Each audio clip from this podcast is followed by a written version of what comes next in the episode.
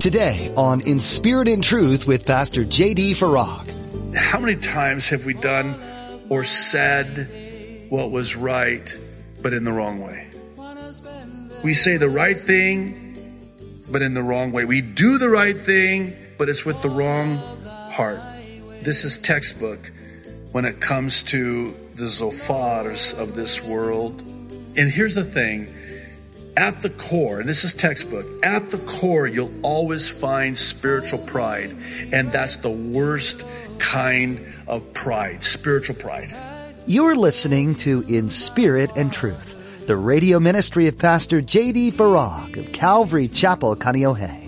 Pastor J.D. is currently teaching through the book of Job. We must be certain that the things which we do and say are done so with a heart of love. Pastor JD reminds us today that it's possible to speak a truth with the wrong heart. It's when this happens that people often get hurt. To be more like Christ, we must learn to differentiate between speaking prideful and loving truths. Now, be sure to stay with us after today's message to hear how you can get your own copy of today's broadcast. Subscribe to the In Spirit and Truth podcast or download the In Spirit and Truth iPhone or Android mobile app. Now here's Pastor JD in Job chapters 19 and 20 with today's edition of In Spirit and Truth. In the Old Testament, everything pointed to and was fulfilled by the person of Jesus Christ. You go into the book of Exodus and the Passover when the Israelites with that 10th plague, they would take that, that lamb and inspect it for four days. Exactly the amount of time that Jesus was on trial and found to be without blemish, spotless, without sin. And then they take the blood of that lamb, they slit the throat at the exact time, the 14th of Aviv on the ninth hour, the exact time that Jesus was crucified. And they take that blood and they put it on the doorpost in the shape of a cross and the angel of death passes over. And here's the disciples in the upper room, Luke 22. The night that he's going to be arrested. And what are they doing? They're celebrating the Passover. The Passover. And here's the disciples celebrating the Passover with the fulfillment of the Passover. They're celebrating the Passover and Jesus is the fulfillment of the Passover prophecy. Everything pointed to him and he's about to go to the cross and ultimately fulfill the prophecies. Prophecies plural. Some have counted over 300 of them in the Old Testament these prophecies about his first coming. And just the statistical odds mathematically of one man fulfilling just even eight of over 300 prophecies were just incalculable. One likened it this way. I think the, the scientist, brilliant man, uh, Peter Stoner, I think was his name. He actually tried to bring it into understandable terms. And he said it would be like taking and covering the entire state of Texas with uh, silver dollars. And I forget how high. The entire state and, and how deep. How de- the entire state with these silver dollars, the entire state of Texas. Texas big, a lot bigger than Oahu, okay? and then take one man and say you can pick one of those silver dollars, of all of those silver dollars, stacked how deep? Covering the entire state of Texas. And the odds of you picking that one, one chance, are the same odds of Jesus fulfilling only eight, only eight of over 300 prophecies. Wow. F.B. Meyer. Beyond the heavens, Job thought there lived a kinsman who saw all his sufferings and pitied and would one day appear on the earth to vindicate his innocence and avenge his wrongs. He was content to leave the case with him. Sure, he would not fail as his friends had done. And he's going to even allude to this here later on as well. Charles Spurgeon. He has some interesting insight into this. He says, remember too that it was always considered to be the duty of the Goel not merely to redeem by price, but were that failed to redeem by power. Now, I think when we were back in the book of Numbers, we really did an in-depth study of the Goel. There are two redemptions, Spurgeon says. Redemption by price and redemption by power. And both of these Christ hath wrought for us. By price, by his sacrifice upon the cross of Calvary. And by power, by his divine spirit coming into our heart and renewing our soul. Jesus is our Goel, our Redeemer. Adam Clarke. Interesting observation. He suggests, and I, I was kind of reading backwards and then reading forwards and I see it. Listen to what he suggests. He suggests that this declaration at this juncture here in chapter 19, my Redeemer, I know my Redeemer lives, that it changed Job at this point. It's a turning point. And it's evidenced by what we read about Job in the rest of the book. Listen to what he says. It is not at all probable that Job had this confidence any time before the moment in which he uttered it. It was then a direct revelation, nothing of which he had ever had before, else he had never dropped the, those words of impatience and irritation, which we find in several of his speeches heretofore. In other words, we're going to see a change. And it's going to be evidenced in what we read Job saying in response to his friends. In other words, now that he's acknowledged that he knows that his Redeemer lives, uh, kind of changes the, the complexion of what he has to say. Adam Clarke continues, and this may be safely inferred from the consideration that after this time, no such words escape his lips. We're not going to read any more of what we had read prior coming from the lips of Job. He bears the rest of his sufferings with great patience and fortitude and seems to look forward with steady hope to that day in which all tears shall be wiped away from all faces. And it is fully proved that the judge of all the earth has done right. And that's how it's going to be. And that's how it's going to end. And we're, we, we caught a glimpse of it prior, but now it's like Job turns a corner. What changed? Oh, now he knows that his Redeemer lives. And in the end, God's going to make it right. He's just, and God's going to make it right, and God's going to have the final word. Okay, one more chapter, and then we'll, we'll call it good. It won't be nearly as long as chapter 19. Chapter 20. Verse 1, then Zophar, the Naamite, remember him? Answered and said, therefore my anxious thoughts make me answer because of the turmoil within me. In other words, what he's saying to Job is, after what Job just got done saying, he said, you know, this is very disturbing. I have to speak up. No, you don't. No, I do. and he does. And that's what chapter 20 is. Verse 3, I have heard the rebuke that reproaches me. You think? And the spirit of my understanding causes me to answer. Do you not know this of old, since man was placed on the earth, that the triumphing of the wicked is short and the joy of the hypocrite is but for a moment? Though, verse six, his haughtiness mounts up to the heavens and his head reaches to the clouds. You know what he's talking about here, right? Job. What do you mean? Oh, he's, he has again, said of Job, you're, you're, you're full of yourself. You're, you're full of pride. You're, you're arrogant. You're, you're haughty. He's going to repeat it again, calling Job a hypocrite. And he's taking it even further here in chapter 20 and saying to Job, Job, here's, here's the thing. Uh, you're, you're a wicked man and God's going to punish you. And that's why God is punishing you. And he says, verse 5 that the triumphing of the wicked is short. Job, you're, you're wicked and your life is going to be cut off. Your life is going to be shortened.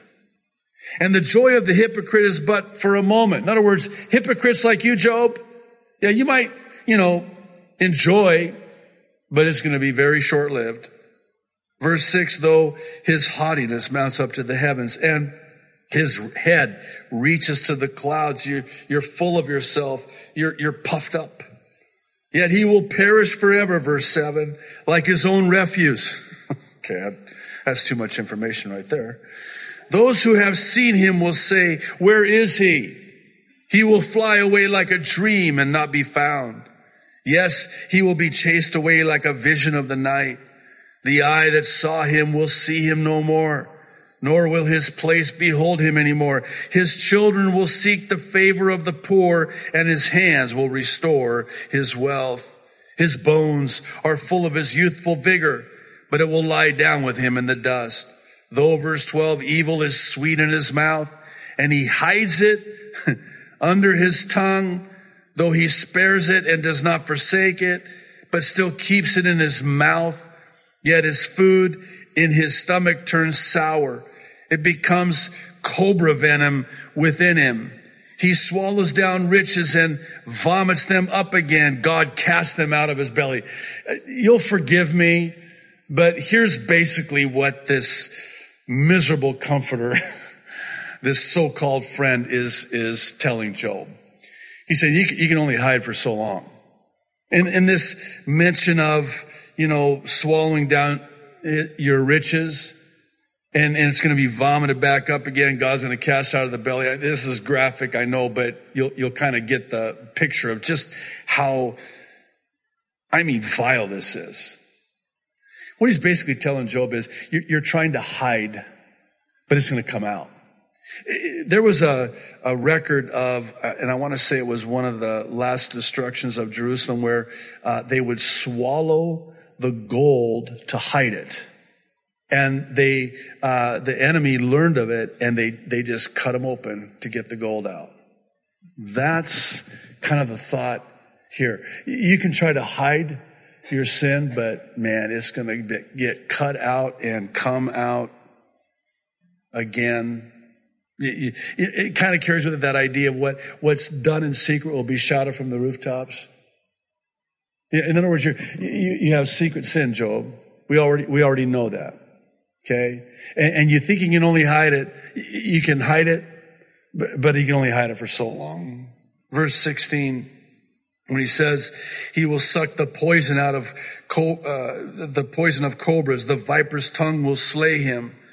He will not see the streams, the rivers flowing with honey and cream. He will restore that for which he labored and will not swallow it down. From the proceeds of business, he will get no enjoyment for he has oppressed and forsaken the poor. He has violently seized a house which he did not build. Can you imagine what he is actually accusing Job of? He, he's accusing Job of oppressing the poor. I, nah, that doesn't fit. Job was a righteous man, I believe, and he was a very wealthy man. I, I gotta believe that Job was very benevolent to the poor. This is such a, an insidious and false accusation. He's violently seized a house which he did not build. He, uh, a hostile takeover of, of a property. Uh, that's greed. Verse 20, because he knows no quietness in his heart. He will not save anything he desires. Nothing is left for him to eat.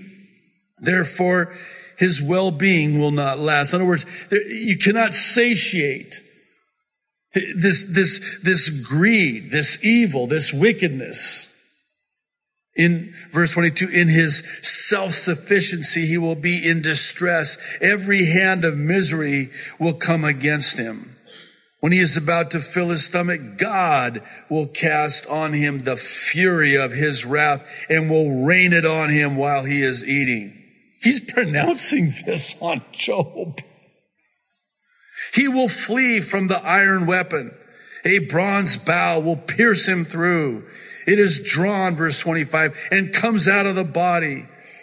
You almost get the impression that uh, this guy is deriving great satisfaction in his eloquent dissertation about the wrath coming from God upon Job. It's almost like, you know, I can't wait until God judges you, Job. I can't wait to see when he pours out his wrath on you, Job. It is drawn, comes out of the body. Yes, the glittering point comes out of his gall. Terrors come upon him. Total darkness is reserved for his treasures. An unfanned fire will consume him. It shall go ill with him who is left in his tent. The heavens will reveal his iniquity and the earth will rise up against him. The increase of his house will depart and his goods will flow away in the day of his wrath. This is the portion from God for a wicked man, the heritage appointed to him by God. You know what makes this really difficult?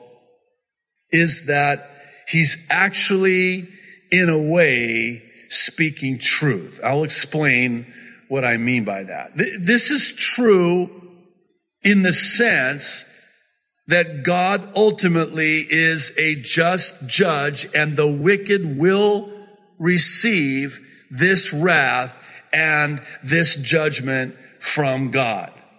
But there's a problem. The problem is he might be saying the right thing, but it's at the wrong time with the wrong spirit. And if this weren't bad enough, it's to the wrong man. I mean, he's so convinced in his own mind that he's theologically correct. He's doctrinally right. And it could be argued that he is. When I was preparing to teach this tonight, what really stood out to me is that Zophar actually knows what he's talking about. I mean, everything that he so eloquently said here about the wrath of God as graphic as the imagery is, he's speaking the truth inasmuch as it relates to the just judgment of God in the end. That's true. That part of it is right. But it's the right thing in the wrong way. And before we come down too hard on him, I think all of us, and I'll include myself, would do well to consider how prone we are to do this in someone else's life. How many times, and I'll speak for myself, how many times have I in my piety, in my spirituality, pontificated, passed my judgment concerning the case, ever so eloquently as Zophar, well, you know, only to be right. I'm right. But I couldn't be more wrong. My heart's not right. Surely the way that I'm doing it is not right. How many times have we done or said what was right, but in the wrong way? We say the right thing, but in the wrong way. We do the right thing, but it's with the wrong heart. This is textbook when it comes to the Zophars of this world. And here's the thing. At the core, and this is textbook, at the core, you'll always find spiritual pride. And that's the worst kind of pride, spiritual pride. It's the pride that says, I'm better than you. I'm superior to you. I'm more godly than you. I'm more righteous than you. I'm right, not you. I mean, you can just keep going on and on. Oswald Chambers, in his commentary in the book of Job titled Baffled to Fight Better, wrote this. He said, Zophar speaks with dignity. Okay. But dignity is not an indication of discernment. Zophar has listened to Job's words, but not the spirit of them. Oh my goodness. That, that searches me. How many times do I listen to what somebody's saying, but I have no discernment as to what's behind it? The, the spirit of it, the, the heart in it. G. Campbell Morgan, and we'll end here, had this to say. These closing words were in the nature of a summary of all he had been saying. The sufferings he had described were such as fell to the wicked and that by divine appointment. All that was true. You would be hard pressed to argue to the contrary. You're right so far. Can't argue. You're right. It's true. But other things were true of which he seemed to have no knowledge. The narrowness of Zophar's philosophy made him unjust to Job. In other words, you know, you can have knowledge, but knowledge puffs up. You can know the truth. And you can even speak the truth. But you can be so wrong in so doing. I mean, I guess it goes back to what we just talked about in 1 Corinthians 13. You can, you can have the, the knowledge, the truth, the dignity, as Chambers says, of a Zophar. But if you have not love, you couldn't be more wrong. And it, it discounts and even dismisses everything. You have just been discredited. You have become unjust in your self-righteousness, in your piety, in your knowledge, in your rightness. You have become so wrong because the wrong way has completely negated the rightness with which you spoke. We're so glad you tuned in to Pastor JD's teaching in the book of Job. There's much more to learn, but sadly that's all the time we have for on today's edition of In Spirit and Truth. In the meantime, you can find more messages from Pastor JD by visiting our website at inspiritandtruthradio.com. Subscribe to our podcast while you're there and receive new messages as soon as they're made available. Did you know you can take In Spirit and Truth on the go by downloading our mobile app? In our fast-paced world, it's easy to let the time we'd spend in the Bible slip into the back of the line of things to get done in a day.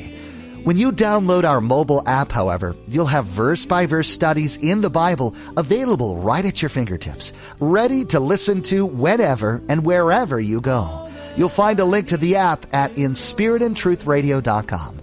Keep up to date with the Mideast prophecy updates with our mobile app as well. Each Friday and Saturday, Pastor JD shares current world events and how they relate to the end time prophecies found in the Bible. The information provided is intended to stir in us an urgency to share the good news of Jesus before he returns to judge the world. There's so much to learn each week, and Pastor JD does a great job of getting us the information we need. Find out more on our YouTube channel at inspiritandtruthradio.com. Thanks for joining us today, and be sure to tune in next time to keep studying through Job on In Spirit and Truth.